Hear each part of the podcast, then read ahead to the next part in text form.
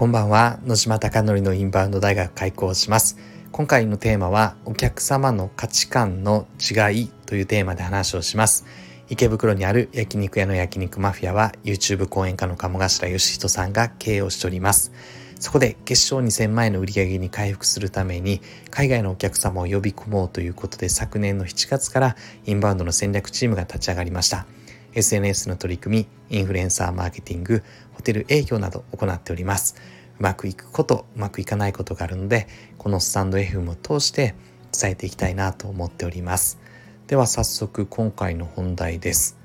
今ですね、三重に帰ってきておりまして、久しぶりに近くの近所の温泉に行って、で、そこでサウナに最近ハマっていて、サウナの仕事もあのあるので、サウナのロウリュっていうのを体験したりとかしていろんな種類薬膳のもの塩のものがあったので今回は体験しながらですねテレビが大体やってても私は暑いのが苦手なので暑いなって思いながらいつもテレビに逃げてテレビの世界に行くのですが今日はですね林修さんと池上彰さんが初共演だみたいなテレビ番組がやっていてちょうどインバウンドの話でした。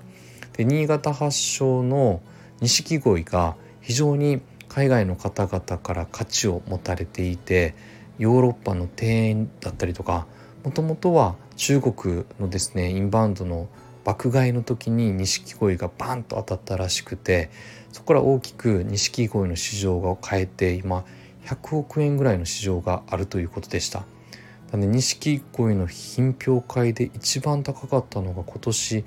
1匹いくらですか？みたいな言ってていくらなんだろう？1,000万ぐらいかなと思ったら2億ですみたいな。錦鯉2億かみたいな。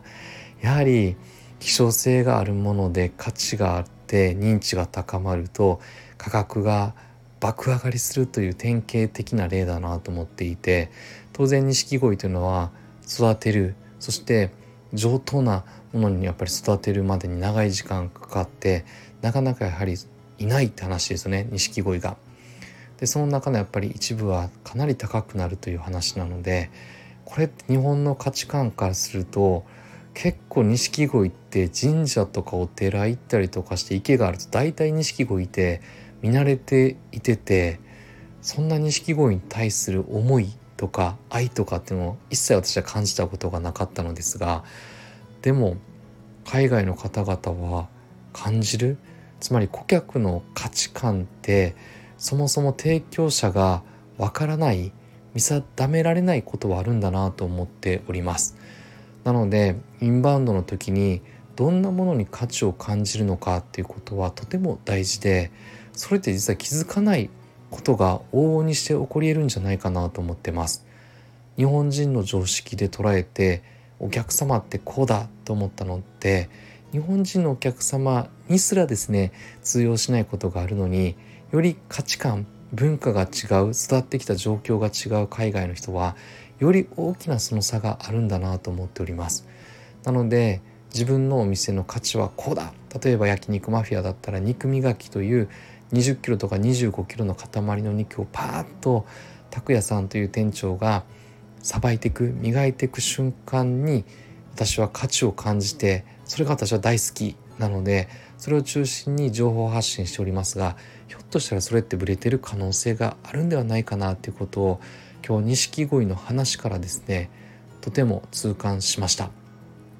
で錦鯉がなぜ流行ったと思いますかみたいな池上彰さんが言ってて田中角栄がですね広げたみたいな話で、まあ、そう通じるのかみたいな錦鯉って政治的なものであって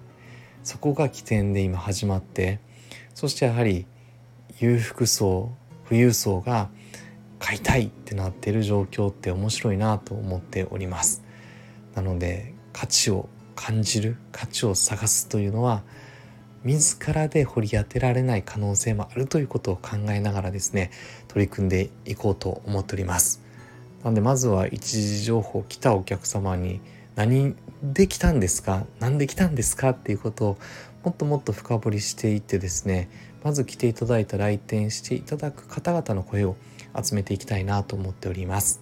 あなたのお店がたくさんのお客様であふれることを願ってそして焼肉マフィアがより一層海外のお客様にご来店いただき本当に素晴らしいお店だよってもう日本に来ていい体験できたよっておっしゃっていただけることを目指してこれからも取り組んでいきたいなと思っております。では最後までご清聴いただきまして本当にいつもいつもありがとうございます。おやすみなさい。日本って面白いっすね。まあ岡山行って広島行って今日三重来て昨日神奈川の鎌倉帰って全国至る所に行って9月はアメリカに初アナハイムですね。アナハイムどんな場所なんだろう。サンフランシスコ行ったりロサンゼルス行ったりしておりますがアナハイム初めてなのでもう楽しみで楽しみで仕方ないです。世界をそして日本をいろんなところを死ぬまでにですね行きたいなと思っております、まあ、いつも最後あのどうでもいいいらない話を してですね、えー、これで失礼したいなと思っております。ではおやすみなさい。